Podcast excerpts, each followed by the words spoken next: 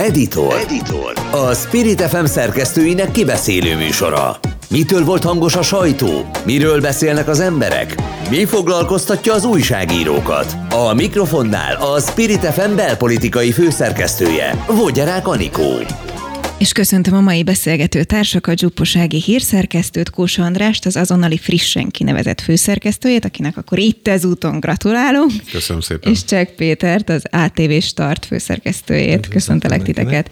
És előválasztásról nem lesz szó végre, hogy azt mondjam egy kicsit, mert szerintem az utóbbi heteket csak és kizárólag ez uralta. Hát, hogy miről volt szó a héten, itt megpróbáltuk előtte összeszedni körülbelül, úgyhogy végig szaladunk majd ezeken a témákon, meg ezeket fogjuk kibeszélni. Nyilván a legfrissebb és a legaktuálisabb, és ami most éppen mától a legnagyobb vihart kavarja, az az, hogy kinek és miért felelőssége meghatározni azt munkáltatóként, hogy akkor kötelező legyen az oltása vagy sem. És akkor kezdem az, hogy pont uh, itt nálunk uh, az ATV-n, uh, ATV-n, a Spirit FM uh, aktuál című műsorában reggel uh, Dávid Ferenc, aki a DK-nak a szakértője, ugye azt mondta, hogy a kormány ezzel gyakorlatilag csak át akarja tolni a felelősséget uh, a munkáltatókra, miért nem egyeztettek erről is, a hiszen egyeztettek minimálbérről, stb. stb. Mi a véleményetek erről? Én azért egy kicsit bennem a kisördög abban a szempontból dolgozik, bevallom őszintén, hogyha hogyha mondjuk a kormány egy olyan rendeletet hozott volna, vagy olyan intézkedést hozott volna, hogy egy, egy általános kötelező érvényű ö, oltást rendel el, akkor nem mondta volna esetleg az ellenzék azt, hogy na tessék, merre ez a csúnya kormány itt központilag a Karmelita Kolostorban ülve a pogácsa mellett eldönti, hogy mi a jó báza keretjén a helyi pékség dolgozóinak, és hogy miért nem tudja ezt rábízni az önkormányzatokra, a munkáltatókra, a szakmai szervezetekre, stb. Tehát azt gondolom, hogy a magyar politika természet ismerve azért... Tehát igazából, ha jól értem, bármit csinált volna a kormány, az úgyis rossz hiszen hát, ebben vagyunk. Azt gondolom, hogy igen, igen lehet, valószínűleg lett volna egy ilyen olvasata, és, és én egyébként pedig szintén, én, én nem vagyok ennek annyira nagy kritikusa, mert mint a kormány intézkedésének ebből a szempontból. Szerintem egy, egy felelős munkáltató ezt azért el kéne, hogy tudja hogy, hogy döntse, hogy, hogy kötelezővé teszi az oltást, vagy sem a munkavállalóinak, és akkor most jön egy nagyon hangsúlyos és nagy de, de, de ugyanakkor azért e, ehhez viszont szerintem nagyon-nagyon szükség lenne ahhoz, hogy egyrészt a kormány, hogy egyeztessen azért, mert az, hogy ez elmaradt, azért ez tényleg egy nagyon komoly hiányosság, a másik pedig az, hogy azért tudjuk azt, hogy hogy akár a környező országokhoz képest is sokkal-sokkal kevesebb járványügyi információval rendelkezik bárki, tehát a területi megosztás tekintetében egyébként, ha már munkáltatókról van szó, adott esetben például mondjuk az, hogy egy cégnek mondjuk a, a, a humán igazgatója el tudja dönteni, hogy most akkor ez az ő munkahelye milyen kockázatos, milyen nem kockázatos, akkor esetleg szektoriális bontásba például, mert szerintem nem, nem hiszem, hogy olyan nagy munka lenne akár ilyen adatokat is közölni, hogy melyek a rizikósabb szakmák, melyek a kevésbé rizikósak szakmák. Tehát, hogy a, a, hogyha már a felelősséget rátolja a kormány a, a munkáltatókra, akkor azért információkkal is lássa el őket. Igen, én is így gondolom egyébként, hogy az első hullámban még rá tudtuk fogni, hogy ez mindenkinek egy új dolog, és a pandémia, mint olyan egy új dolog, tehát nem várta senki, hogy patentul működjön az információ áramlás. És most ott járunk, hogy negyedik hullám következik, és nem tudjuk, hogy hány oltást kapott esetleg az, akit már halottnak nyilvánítanak, és emiatt nyilvánítanak halottnak, milyen oltást kapott ő, tehát olyan hírek is szányra kaptak itt most az elmúlt napokban, hogy a szakértők a magyarországi információszolgáltatást a Covid-dal kapcsolatban borzalmasnak titulálták, rendkívül kevés, és hogyha én például munkáltató lennék, akkor nagyon szeretném tudni azt, hogy mi az, amit el, elvárok a dolgozómtól, és milyen feltételekkel várhatom el azt tőle. Egyébként pont Hont András írta a rendelet kapcsán, hogyha egy jogszabály lehetővé teszi, hogy a munkáltató rendelkezzen az alkalmazott testével, azt úgy hívják, hogy rabszolgatörvény. Hát ugye itt az oltás egyrészt kicsit azért mégiscsak más, mint a tüdőgondozóba elmenni és megvizsgáltatni magamat, hogy beléphetek abba a munkaközösségbe, vagy sem. Peti? Hát egyébként érdekes, mert nálunk is pont, amit a Dávid Ferenc boncolgatott, a Asbót Márton, a TASZ-nak uh-huh. a jogásza volt reggel a startnak az egyik vendége, és ő is ezt mondta, hogy hogy hát azért ez elég, elég erős, hogy rátolja a felelősséget a kormánya a, a munkáltatókra, és hogyha ha már egyszer például az egészségügyben meg tudták mondani, hogy kötelező kell, hogy legyen az oltás, akkor miért nem lehet szektorokat megmondani, és miért nem lehet itt levezetni pontosan akár, a, a, amit az András mondott, hogy, hogy melyik munkakör mennyire veszélyes ilyen szempontból. Nyilván például, ahol ügyfélszolgálatok uh-huh. vannak, vagy, vagy sok emberrel érintkezik egy munkatárs, ott, ott nyilván a, biztonság érdekében ezt elvárhatja akár egy munkaadó, hogy, hogy be legyen oltva. Ugyanakkor azt is én azt hoznám ide, ugye, hogy a kereskedők már tiltakoznak ellene, hogy, hogy nem kellene, hogy feltétlenül kötelező legyen az oltás, ugye a kereskedelmi alkalmazottak Pedig. Pont az egyik legerősebb Az egyik legerősebb szakszervezet, ők, ők már protestálnak, és hát valójában a, azért is érdekes kérdés ez, mert például a kereskedők szempontjából, de más szakmákban is, ugye Az évvége itt a karácsony környék, ez egy felpörgetett időszak, elég csúcsra van járatva, és hát nagyon nem mindegy, hogy mondjuk ugye azért a, az, még az egészségügyben is, tehát hogyha ha, ha valakik értenek az egészségügy, az oltáshoz, az egészségügyi helyzetekhez, akkor ez az egészségügyi dolgozók, és hogyha ott egy jelentékeny, vagy hát látható százaléka felmondott az, az alkalmazottaknak inkább, mint hogy beoltassa magát, akkor ez más szektorok ágazatokban mennyivel inkább így lehet, és hát eléggé bajba kerülhetnek ágazatok, ahol mondjuk kötelezővé teszi a munkáltató, de a munkavállalók egy jó része például nem akarja beoltatni magát.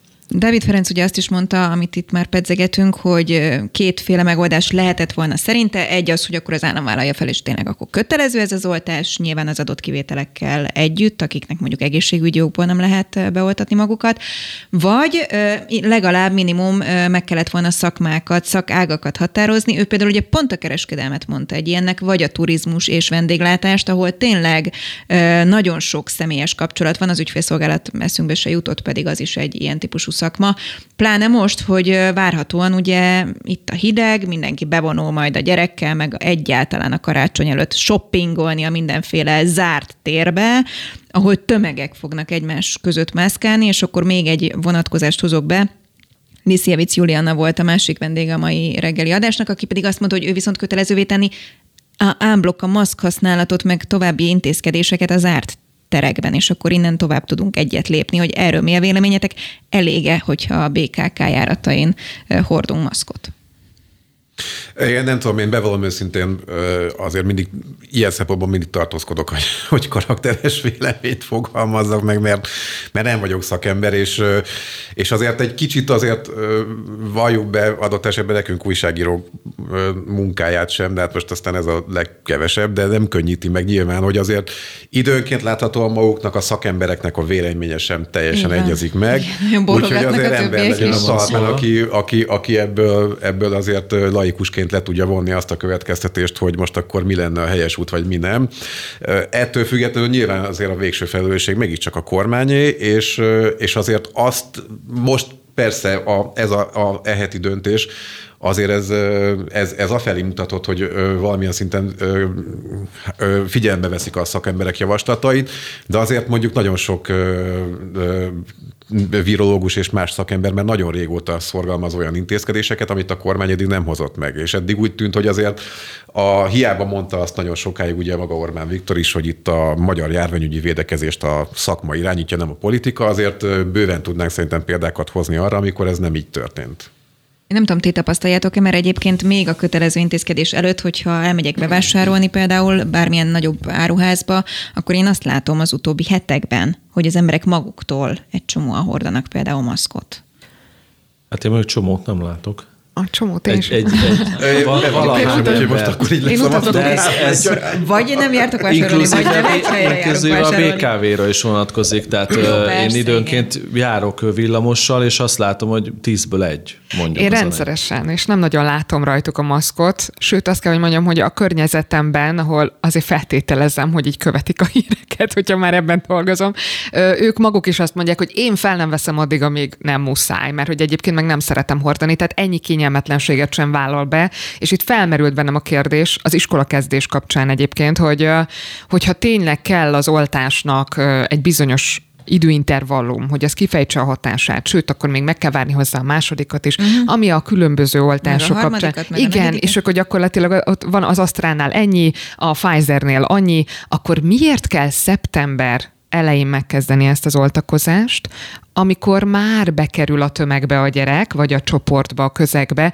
és rétig biztos, hogy beteg lesz. Tehát, hogyha szeptember első hetébe kezdem el az oltási akciómat elindítani, akkor szinte 110 százalék, hogy ott valami el fog Igen, indulni. Ezt sokan vitatták, mint ahogy egyébként én magam is annó még azt mondogattam saját civil véleményként, hogy mondjuk augusztus 20-án én biztos, hogy nem megyek tűzijátékot nézni, mert tömegben nem megyünk egy vírushelyzet közepén, holott egyébként a számok utána pont nem az én féle félőket vagy szkeptikusokat igazolták, mert hogy semmi nem növekedés nem volt a számokba.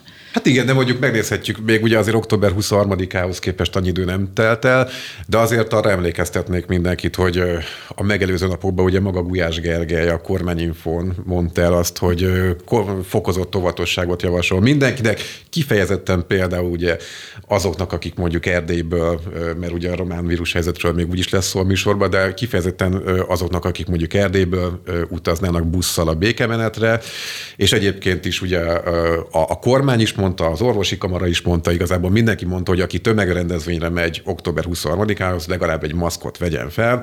Én tudósítóként ott voltam uh-huh. több jelen is. Mit részben hát, hát igen, a részben teljesült is egy, hogy is mondjam, egy ilyen, egy ilyen nagyon-nagyon udvarias ilyen túl, túlzásnak mondható. Tehát töredék emberem volt maszk, tényleg, töredék. Igen, szerintem is, hogy vagy akkor mindenkire vonatkozzon, vagy ne kezdjük el ezeket a különbségeket kiemelni, mert emlékszem az elején is erről volt szó az első két hullámban, hogy á, ez csak az idősekre aztán csak a krónikus betegekre. És akkor felélegez az az ember, és ez teljesen egy, egy természetes pszichológiai folyamat, hogy próbálja valahogy ö, lélekben Letolni. kikerülni a stresszt és a szorongást, hogy akkor én kivétel vagyok, mert én még fiatal vagyok, és nekem semmi problémám nincs. Úgyhogy logikus döntésnek tartom egyébként azt, hogy kötelezővé teszik a maszk használatot. Ha ez, ez segít, maximum lassítja a járványt egyébként, és gyengül is időközben a járvány, ami egyáltalán nem egy rossz dolog, mert ez azt jelenti, hogy akkor innentől kezdve a maga a vírus sem szeretne halálos lenni, hanem csak fennmaradni. És akkor ugorjunk egyet határon túlra, hiszen a másik olyan téma ezzel kapcsolatban, ami szerintem körbejárja a sajtót, és a mai napig vannak megszólások mindenhol, az a szomszédos a romániai helyzet, ahol ráadásul most, hogy ott Temesváron van egy számunkra elképzelhetetlen fűtés krízis is, és ha valaki valaha járt egyébként, arra fele tudja, hogy ha itt hideg van, na ott aztán meg nagyon hideg van, igen, mindenki bólogat, akkor van tapasztalatotok, viszont gyakorlatilag összeomlás szélén áll a kinti egészségügy, és ott alig ilyen 30% körüli az átoltottság. Ti miket olvastatok ezzel kapcsolatban?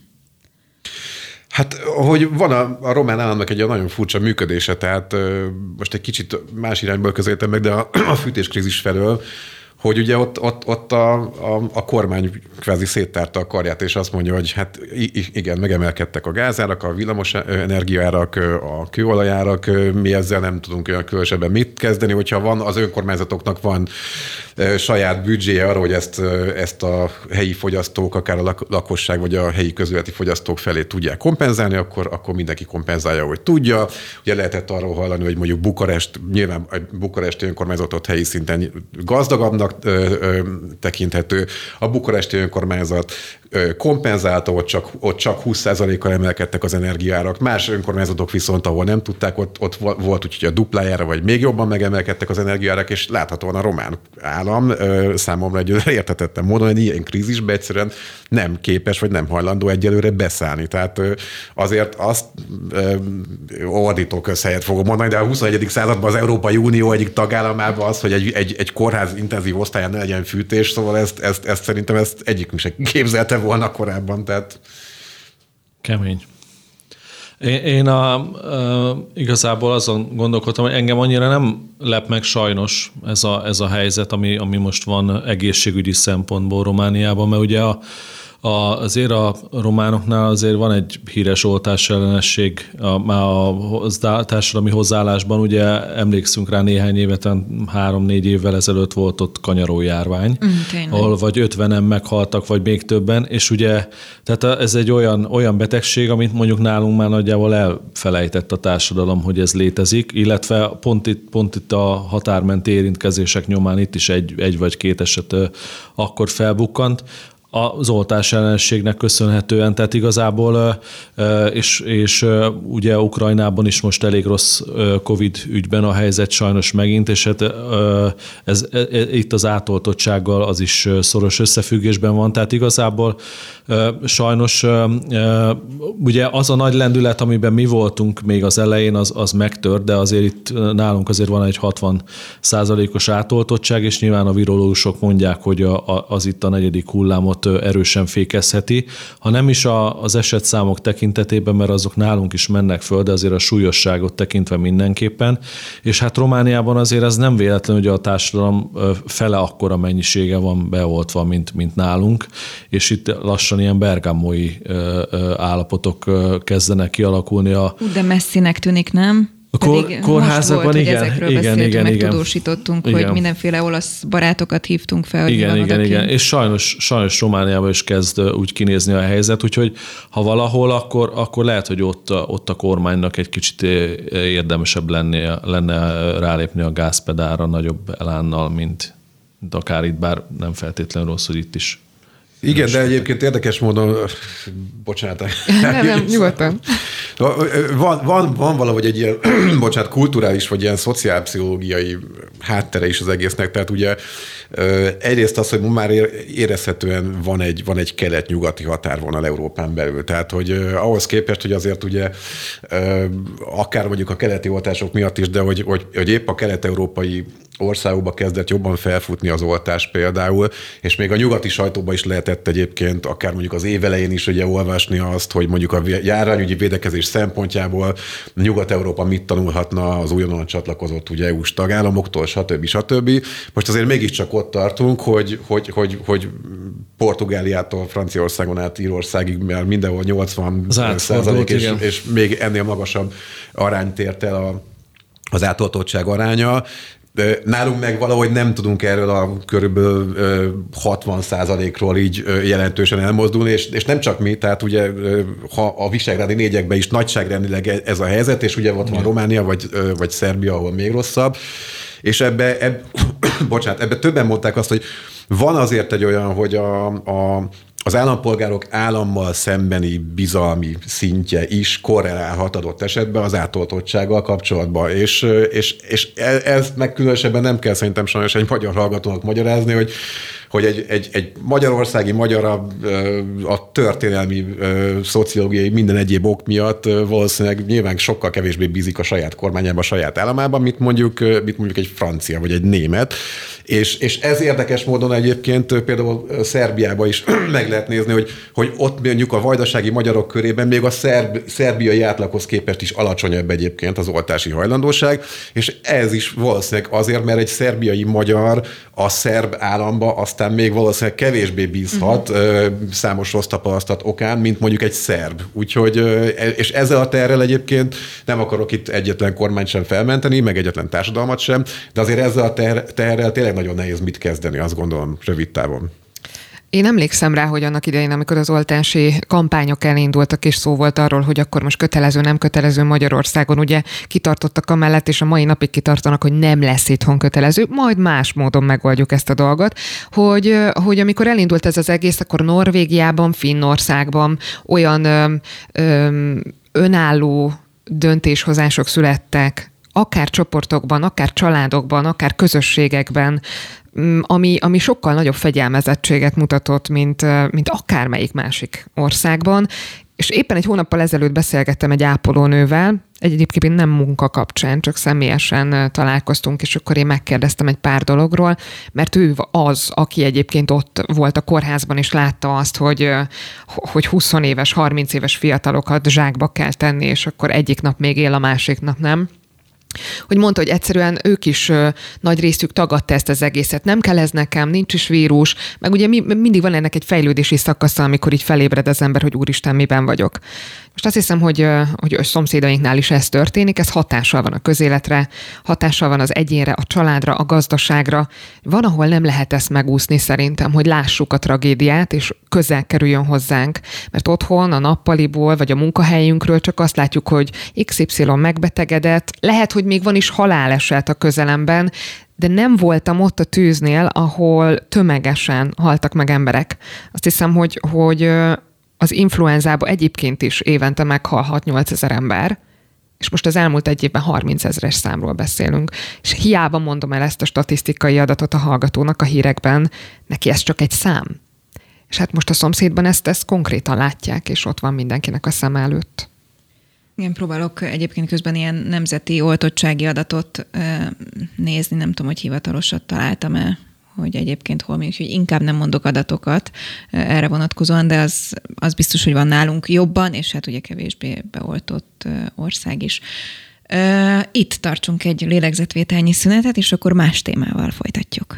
Editor. A hét legfontosabb eseményei szerkesztői szemmel. No és folytatódik az editor, és vendégeim továbbra is Zsupos Ági, a Spirit FM hírszerkesztője, Csek Péter, az ATV Start főszerkesztője, és Kósa András, az azonnali frissen kinevezett főszerkesztője, és bár azt ígértem, hogy nem fogunk Covid helyzettel már foglalkozni ebben a fél órában, de itt a szünetben egyébként annyit kezdtünk erről a beszélni, hogy muszáj még egy-két aspektusból beszélnünk róla. Például most akkor csekkoltuk ezt az oldalt, amit találtam, és valószínűleg hitelesnek tűnik, és ebben én azt látom, hogy az emirátusok vezet 96%-os oltottsággal, amiből azt jelenti egyébként, hogy, hogy a lakosoknak 86%-a teljesen be van oltva, és egyébként szépen utána rögtön Portugália, Kuba, ami számomra azért elég meglepő, hiszen mondjuk nem biztos, hogy ez egyik legfejlettebb országnak gondolnánk.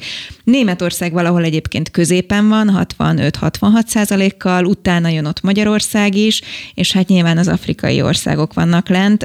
Ami még érdekes szerintem, és izgalmas lehet beszélni róla, az Oroszország, 36% pedig van egy saját vakcinájuk. Hát igen, ugye ott most rendeltek el tíznapos rendkívüli munkaszünetet, pont amiatt, hogy a, az emberek legalább akkor próbálják meg otthon maradni, de azt gondolom, hogy ott, ott ugyanaz a helyzet, hogy... A hogy, nem bízom a kormányban, hogy, amit pedzegettünk? Igen, tehát hogy nem tették kötelezővé, nem teszik kötelezővé, és, és azért az orosz állam se az a nagyon hatékonyan működő állam, valljuk be, és, és, és valószínűleg az állammal szemben egy bizalom is az átlag oroszba azért nem annyira túl erős, és, és szerintem ezek a tényezők biztos, hogy nagyon komolyan szerepet játszhatnak ebbe a, ebbe a rossz adatba. Van egy hajós híred még, Ági. Öm, igen, csak közben itt eszembe jutott Oroszországról, engem is meglepett ez a 36, azt mondtad? Uh-huh, igen. Mert hogy vannak ilyen konteó elméletek, hogy ugye hát az államok, az országok a Covid járvány előtt, aki mondjuk azt annak a híve, hogy ez el lett indítva, azok leosztották egymás között a halálozási arányt, hogy ki, ki ússza meg jobban, és, és ott, ott mindenki azt mondta, hogy majd Oroszország jön ki a legjobban ebből, hogy majd náluk lesz a legkevesebb halott, és a 36 százalék az szerintem is nagyjából ennek szól, hogy ott az ott élő emberek nem különösebben bíznak a saját vezetőjükben és az államban. Van hajós hírem is, igen, mert hogy legalább 85-en megfertőző meggyőződtek, erről írt az Index a Dunai sétahajón, amin ugye, ami Magyarországon is áthaladt az utóbbi napokban, hát ez gyakorlatilag dráma és tragédia, és, és kicsit kapcsolódik ahhoz is, hogy hogy akkor most a különböző munkahelyeken, szolgáltatóknál hogy lesz ez kötelező az oltás? Mm, azt tudom, hogy például úgy vitték őket haza, hogy három különböző busszal. Tehát már ezt is meg kellett komponálni, hogy rajta voltak ugye azok, akik fertőzöttek az egyiken, a másikon azok, akik negatív tesztet produkáltak, és volt egy harmadik azoknak, akik negatív tesztet produkáltak, de kapcsolatba kerültek a pozitívakkal. Azt hiszem, ez még egy ilyen példa arra, hogy milyen nehéz kezelni azt, hogyha már valahol egy kis csoportban elindul a fertőzés. Még azt akartam idehozni, hogy oltással kapcsolatban, hogy nem akarok ilyen fogadatlan kommunikációs tanácsadó lenni, de, de azért például lennének olyan történetek szerintem, egészen emberi és egészen drámai és személyes történetek, amelyek, amelyeket valahogy szerintem fel lehetne használni egy kicsit egy ilyen oltási kampányba. Tehát most itt a szinten születből beszélgettünk ugye Bányai Gábor Fideszes országgyűlési képviselőről, akit kétszer hoztak vissza a klinikai halálállapotából, és ő, ő az egy pár hete mondott egy tényleg iszonyatosan drámai hangú felszólást a parlamentben. Én ott volt alkalmam az ülésteremből követni, mm. és, és tényleg minden képviselő pártástól függetlenül döbbente hallgatta végig, amikor elmesélte, hogy a 40 ágyas intenzív korteremből, ahol ő feküdt, kettő ketten élték túl a 40-ből az egészet, Igen. és hogy neki magának is szerencséje volt, mert, mert, mert ez a szerencsén is múlott, hogy kapott, hogy jutott neki intenzív lélegeztetőgép, mert, mert nem volt, logi, nem volt, bocsánat, automatikus, hogy feltétlenül mindenkinek jut abba az időbe, és elmesélte, hogy máig milyen utó, nagyon komoly utóhatásoktól szenved, hogy, hogy nehezen jár, mozgást, koordinációs zavarai vannak, időnként kiadja az emlékezete, hogy mennyit romlott az életminősége attól függetlenül, hogy túlélte az egész dolgot, és, és úgy egyébként ráadásul, hogy szegény, meg már megvolt a, az időpontja az oltásra, amikor a betegség ledöntötte a lábáról, tehát még csak nem is egy ilyen oltás szkeptikus valakiről beszélünk, Úgyhogy én azt gondolom, hogy például Bányai Gábor történetét szerintem minden, minden több embernek meg kell ismernie, hogy, hogy, hogy, hogy valahogy kézzelfoghatóvá tegyük, hogy, hogy ez a betegség ez tényleg mivel tud járni. Én szerintem az a megdöbbentő, és nem tudom, van-e ilyen ismerősötök, nekem van oltás szkeptikus ismerősöm, távoli ismerősöm, és hiába próbálod meggyőzni, vagy elmondani az érveket, ő egy, nem, tehát hogy én nem tudom, milyen számomra fekete roló mögött él, már pedig ő hang, hangoztatja azt, hogy de a szervezetnek le kell tudnia győzni, és nem kell semmiféle vakcina. Szóval az az ijesztő szerintem, hogy lehet, hogy hiába tudsz egy ilyen történetet bemutatni, az, aki nem tudatlan, hanem, hanem hivatalosan oltás ellenes, azt nem fogod tudni meggyőzni ezzel.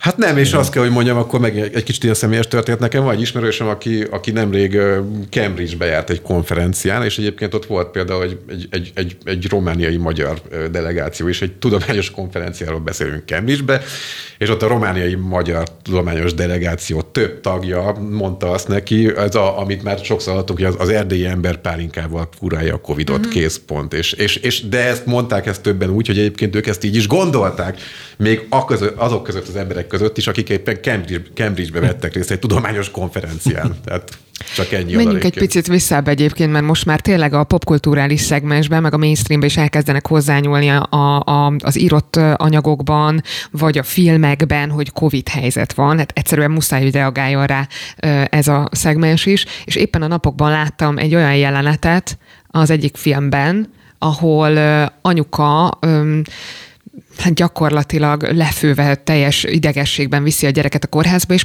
elmondják neki, hogy kanyarús a gyereked. És azt mondja, hogy lehet ez, hogy kanyarús a gyerekem?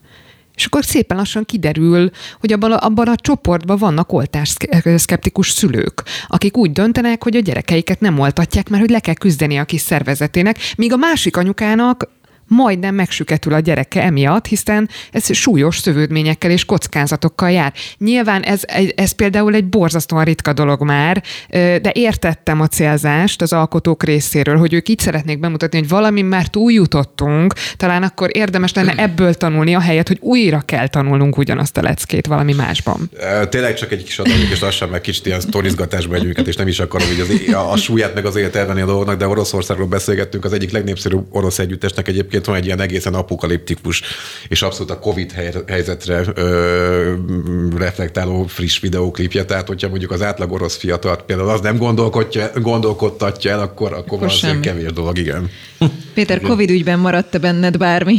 Én azon gondolkodtam, hogy egy keretes szerkezettel lezárjam ezt Na, az egész történetet. Hogy, kérlek. Hogy, de ez nem, ez nem sztori, meg nem, nem vicces, csak egy ilyen gondolkodóba estem, hogy, hogy valójában, hogyha, hogyha ugye 60%-a van beoltva a magyar társadalomnak, akkor 40%-a nem, ez eddig óriási matek, de hogy nyilván ennek ebben van egy réteg, aki mondjuk 12 év alatti, gyerek, és van egy, van egy érzékelhető réteg, nem tudom, hogy mennyi, 20% a társadalomnak, aki viszont ö, ö, oltható korú, de nem oltatta be magát, tehát most már egy éve oltanak, tehát szerintem aki akarta, igen, az legalább igen. az elsővel nagyjából beoltatta magát, tehát igazából ez egy, ez, és mivel 12 év feletti, ezért ez egy szavazó korú bázis, és én azon gondolkodtam, vagy, vagy spekuláltam, hogy lehet, hogy nem véletlenül nem akarja a kormány ezt az egész dolgot kötelezővé tenni, mert hogy lehetséges, könnyen lehet, hogy mondjuk a, a Fidesz szavazó táborában is van egy érzékelhető réteg, akik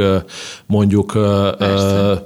nem szeretnének oltakozni, és hát ilyen értelemben akkor őket elveszítik például egy ilyen lépéssel, szóval, hogy ennek nagyon sok rétege meg vetülete van. Hát egy nagy kérdés, hogy ebből a fennmaradó 40% ból mennyit tudnak majd behúzni ilyen-olyan-amolyan kötelező intézkedésekkel, meg mi, a, mi lesz az erősebb faktora, mondjuk egy politikai faktor, vagy, a, vagy, a, vagy az egészségügyi, vagy tehát hogy ez egy, ez egy, ez egy pingpong. Szerintem megállapodhatunk abban, hogy a választásokig nem lesz kötelező oltás véletően.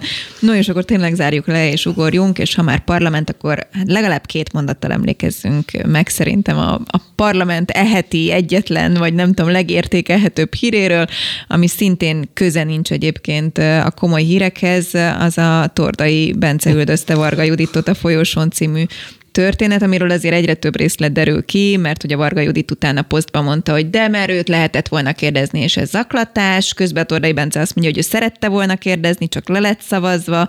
Ki emlékezik meg erről a sztoriról két mondatban? Senki.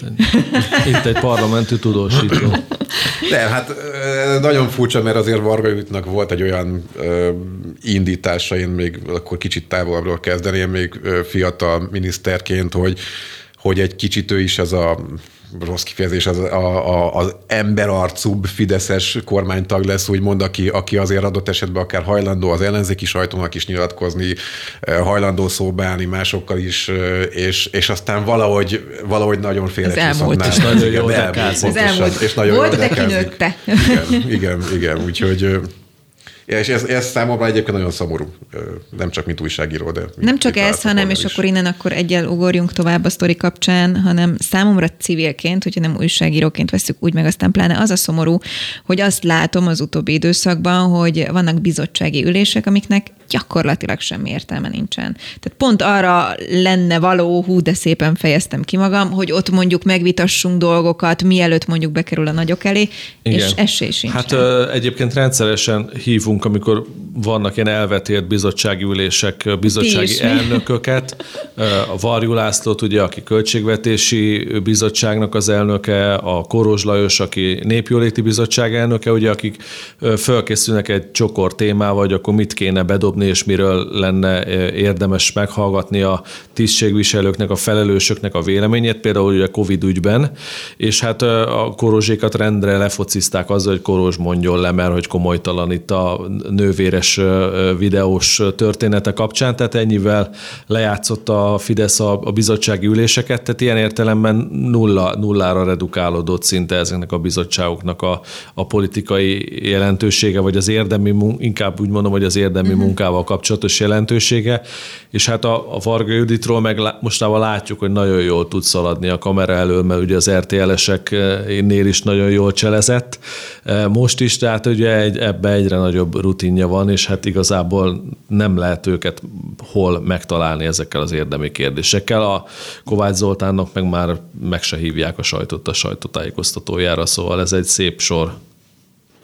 No, hát igen, ez kérdés, hogy hogy kormány sajátosság egyébként, vagy egyáltalán elindulunk ebbe az irányba, hogy mondjuk ha és amennyiben lesz egy esetleges kormányváltás, akkor utána visszanyeri-e vajon egy bizottság a szerepét? Én, hogy őszinte legyek, nem vagyok benne biztos.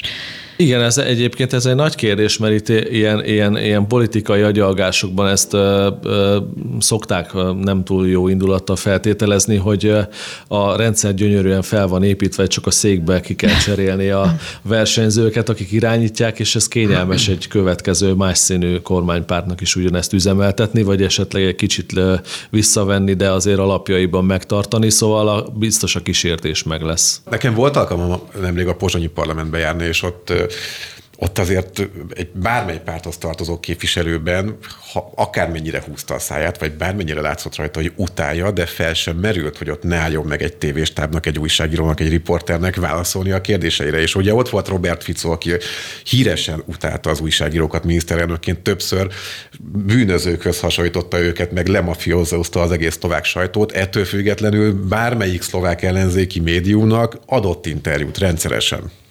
Igen, és nekem ö, jut eszembe ilyenkor az az emlékkép, hogy, hogy, hogy egyébként azok a politikusok, akikről, azok a magyar politikusok, akiknek egy részéről valójában most is beszélünk, mennyire máshogy viselkedtek. Tehát például 2010-es években, vagy még inkább 2010 előtt, amikor még ellenzékben volt a Fidesz, ugye például Szijjártó Péter az akkori szóvivő, igazából mindenre volt három mondata, tehát pont, pont ő volt az, aki, aki nem, nem lehetett olyan helyzet, hogy, hogy nem mondott volna valamit, hogy elszaladt volna. Volt három mondata, azt elmondta különféle szórendekben, oda-vissza hatféle verzióban, de mindig, mindig meg lehetett állítani, és mindig volt mondandója, és ez még a, még a 2010-es kormányváltás után is egy darabig így volt, és aztán valahogy most arra szállt el, pedig sokkal elegánsabb lenne valóban, hogyha csak egy három mondat lenne, amit aztán fél óráig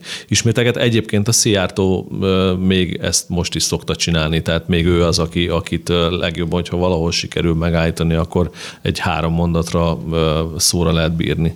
Erre egyébként van szabály, hogy inkább maradj csöndben, és akkor azzal kevesebb kárt okozol. Lehet, hogy ez az új stratégia, vagy a hárítás, az elkerülés.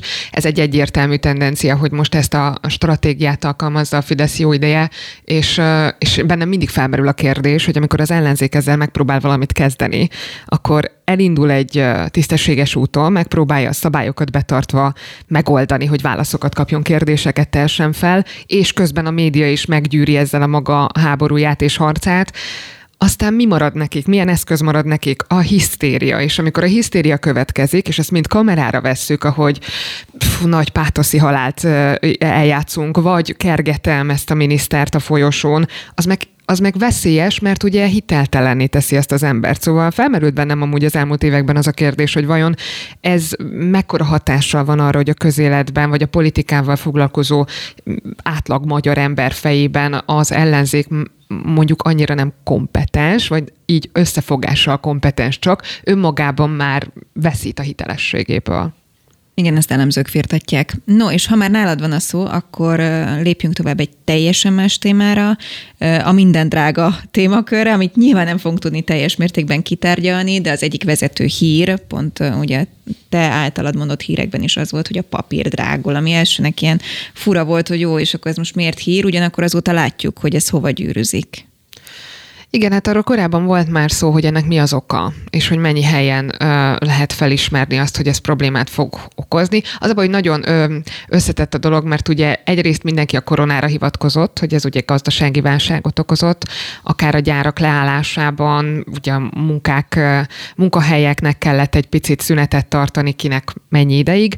Aztán, ö, aztán az euróinfláció miatt is, és ö, mellette még a, a szállítások, és itt nem, nem csak a kamionszállítás szállításról van szó, ami a benzin drágulásával még jobban nyomja fel a termékek árát, hanem a kárgóról, a légi közlekedésről. Nagyon érdekes a téma abból a szempontból, hogy egyszerűen kikerülhetetlen, hogy mikor jön a karácsonyi szezon, akkor az emberek nagy része, de nem akarok mindenki nevében ö, fogalmazni, az utolsó napokra hagyja a bevásárlást. És most az lesz a vége ennek a dolognak, legalábbis a prognózisok szerint, hogy majd vagy nem lesz termék, vagy olyan brutálisan drága lesz, hogy akkor ő inkább úgy dönt, hogy készítek egy csuhébabát kézzel otthon, mert most már nem engedhetem meg magamnak. Visszajutunk majd oda, nem? Mint a, és akkor kapcsoljuk össze a Covid helyzettel, amikor a WC papír hiány. Ajaj, igen. Megvan a boltokon, de hát ugye nem csak a papírról van szó, hanem körülbelül mindenről, ami szintén szerintem minden médiumban, gondolom a startban is, nálatok is, nálunk a hírekben is téma. A benzinár, ami már szinte nem is hírértékű, szerintem, hogy 500 forint Ma fölött is van. emelkedett. Na, tessék, köszi, mert tankolnom kell, szuper, jó. De ilyenkor már legyint az ember, nem? Tehát, hogy igazából tök mindegy, hogy most tankolok, vagy három nappal ezelőtt, amikor megint emelkedett, teljesen mindegy. De ebből kifolyólag meg egyáltalán az energiárak kapcsán, hogy amire így nem is gondolunk, hogy mondjuk a csibéknek a melegen tartása is drágább, ezért a baromfi hús is nyilván drágább. Tehát minden drágább lesz, és nem látjuk, hogy hol a vége. Igen, de azért erre egyébként pont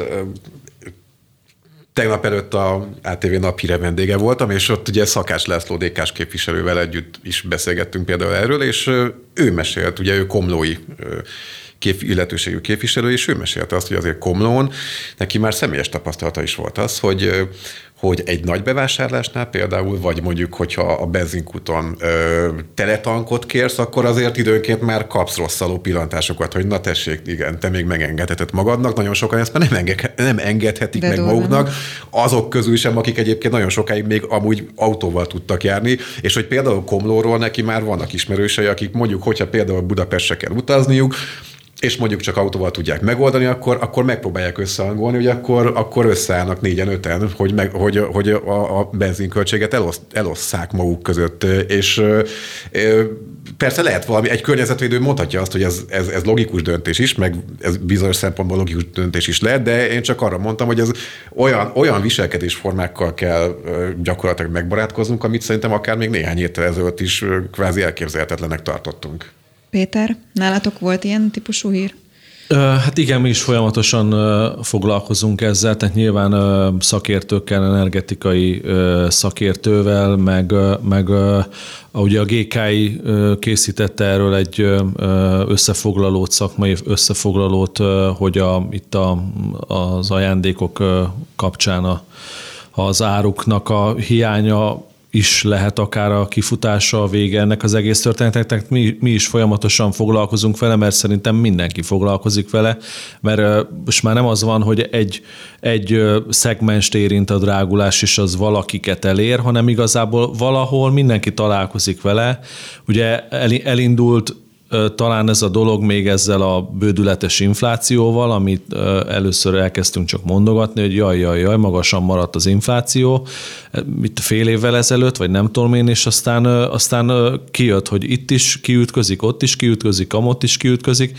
Egyébként azt beszéltük a napokban, így a kollégákkal beszélgettünk, hogy, hogy, hogy lehetséges, hogy csak információ hiány, de hogy, hogy néha mi is eljátszuk az átlag állampolgárt, és, és, és, és próbáljuk megfejteni a dolgokat úgy, úgy, mint bárki más, egy hétköznapi ember, aki esetleg nem olvas annyit híreket, és, és, és magunkban csodálkoztunk a felől, hogy, hogy hogy lehet az, hogy, hogy például a bizonyos gazdasági ágazatokban ekkora problémák vannak, tehát hogy, a, hogy az építőiparban ilyen árak vannak, hogy ennyi nyersanyag hiányzik a, a, a fától elkezdve a fémeken keresztül a, a mindenféle építőanyagokig, és ugye ahogy elhangzott, hogy minden a, mindent a Covid-ra fognak, de hogy hogy, hogy, hogy tudott egy év alatt a, az egész globális világgazdaság valahogy úgy kifordulni a sarkából, hogy az a, az, az egymásra épülő gazdasági rendszer, ami addig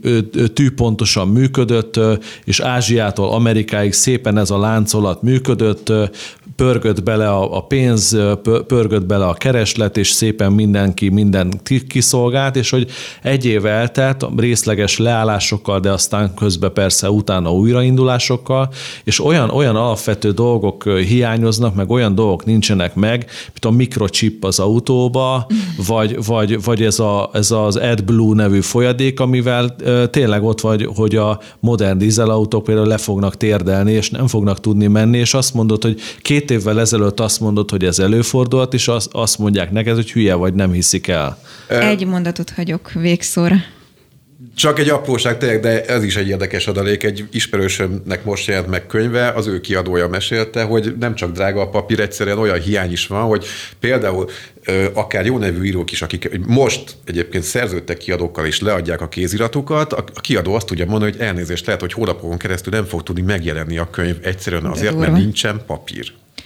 No, innen folytatjuk legközelebb. Nagyon szépen köszönöm, hogy itt voltatok. Ez Köszönjük volt az Editor, és akkor jövő héten várjuk Önöket.